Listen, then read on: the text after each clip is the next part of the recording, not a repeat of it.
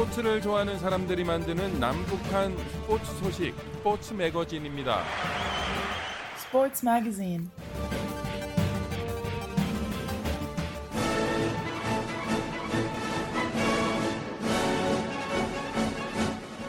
북한에 계신 자유아시아 방송 청취자 여러분 안녕하십니까? 여기는 미국의 수도 워싱턴입니다. 지금부터 그 어떤 방송에서도 들을 수 없었던 북한 청취자들만을 위한 최신 스포츠 소식을 전해드립니다.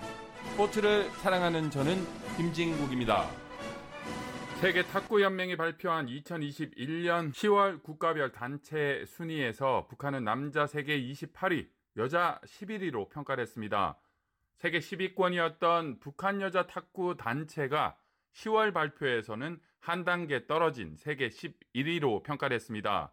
북한 여자 단체는 2640점으로 지난 8월에 3202점에서 하락했습니다. 북한 여자 탁구 단체는 2018년 세계 선수권 대회 3위로 얻은 1712점과 2021년 개인 순위에서 19위로 492점을 받은 것을 비롯해 2018년 아시안 게임 단체 은메달로 받은 436점이 더해졌습니다. 2021년 10월에 세계 탁구 연맹의 국가별 여자 단체 팀 세계 1위는 7,500점의 중국이고 2위 6,000점의 일본, 3위 4,534점의 홍콩, 그리고 4위는 4,086점의 대한민국 여자 단체팀이었습니다. 세계 여자 탁구 단체 순위 5위는 독일이고 6위 대만, 7위 루마니아, 8위 싱가포르, 9위 오스트리아, 10위 우크라이나, 11위 북한 순이었습니다. 북한 남자 단체는 총점 920점을 받았습니다. 2018년 세계 탁구 선수권에서 17위로 574점을 획득해서 가장 많은 점수를 올렸고 2018년 아시안 게임 단체 5위로 받은 286점과 2019년 아시아 챔피언십 9위에 164점, 남자 개인 평가 46위로 받은 60점이 더해졌습니다.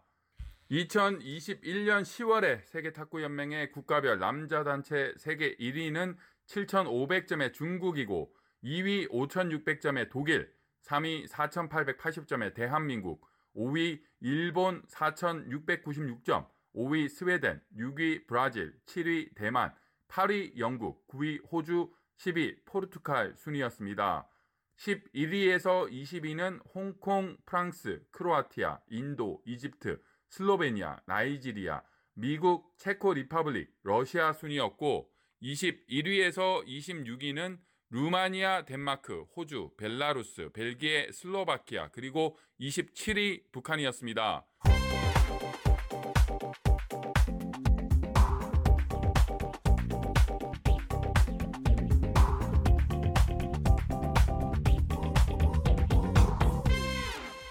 월드컵 격년 개최안에 대해 유럽 축구 연맹과 유럽 여자 리그들이 공동으로 반대 목소리를 냈습니다.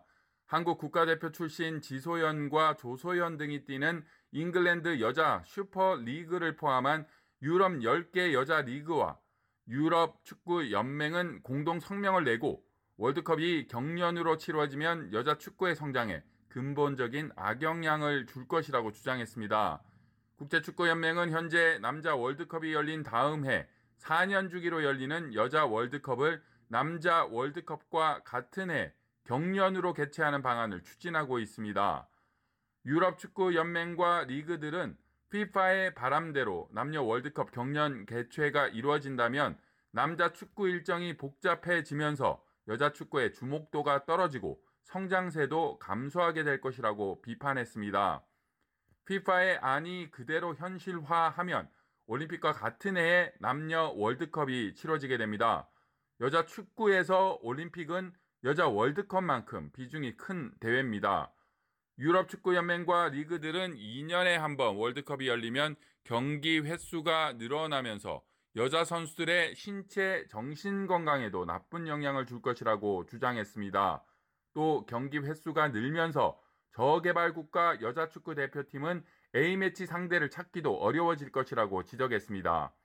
FIFA는 남자 월드컵 개최 주기를 2년으로 줄이면서 각급 유소년 대회와 여자 축구 일정에도 변화를 주려고 하고 있습니다. 최근 FIFA 회원국 협회와 FIFA 평의회 위원이 참석한 회의에는 경년 개최안에 대체로 긍정적인 의견이 오간 것으로 전해졌습니다. FIFA는 2023년 여자 월드컵과 2024년 남자 월드컵이 만료되는 A매치 캘린더를 놓고 새 판을 짜기 위해 회원국 및 이해 관계자들과 새로운 협의를 시작하기로 했습니다. A매치 캘린더가 개선돼야 한다는 폭넓은 공감대가 형성됐다고 21일 공식 홈페이지를 통해 밝혔습니다. 이를 두고 AP통신은 FIFA가 월드컵 경년 개최를 본격적으로 추진하기 시작했다고 분석했습니다. FIFA는 지난 5월부터 4년 주기인 남녀 월드컵을 경년으로 개최하는 방안을 검토하기 시작했습니다. 월드컵을 자주 열어 팬들이 즐길 기회를 늘리겠다는 취지였습니다. 일각에서는 FIFA 이익을 위한 변화라는 주장도 나왔습니다. 월드컵이 2년마다 열리면 같은 기간 대비 FIFA의 수익도 2배로 뛸 것이라고 예측했습니다.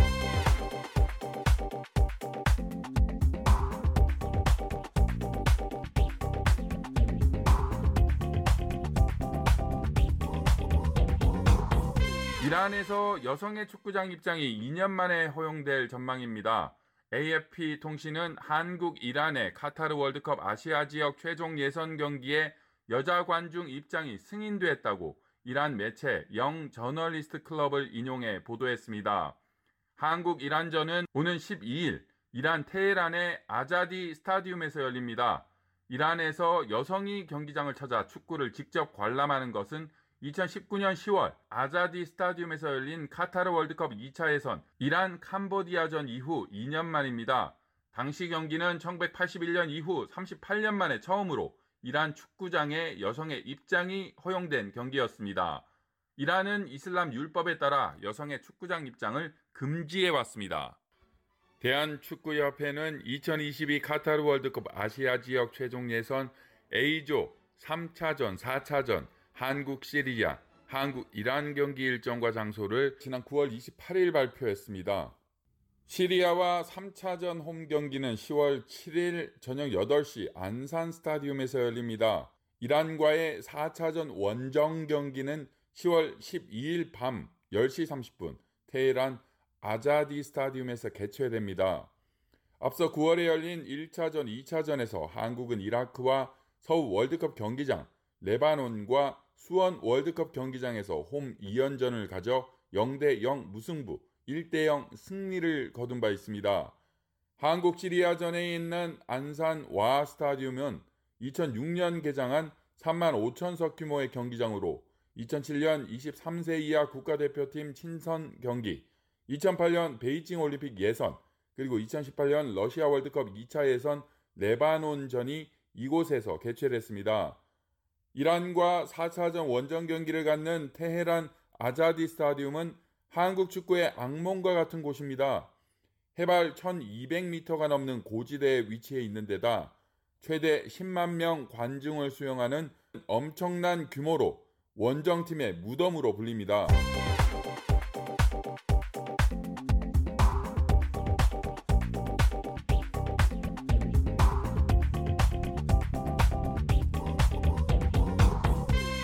23세 이하 야구 월드컵에 참가했던 쿠바 대표팀 선수 12명이 망명했습니다. AFP 통신은 지난 4일 멕시코에서 개최된 23세 이하 야구 월드컵 이후 쿠바 대표팀 선수 12명이 망명했다고 보도했습니다.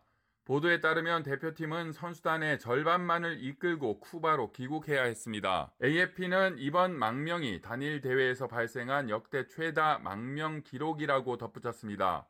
이번 대거 망명에 대해 프랑시스 로메로 쿠바 야구 기자는 트위터를 통해 이번 대회는 탈영병의 월드컵으로 기록될 것이라고 전하기도 했습니다. 쿠바는 공산주의 국가입니다. 따라서 미국을 비롯한 해외 무대 진출이 쉽지 않습니다. 따라서 일부 선수들은 메이저리그에 진출하기 위해선 망명을 하는 경우가 적지 않습니다.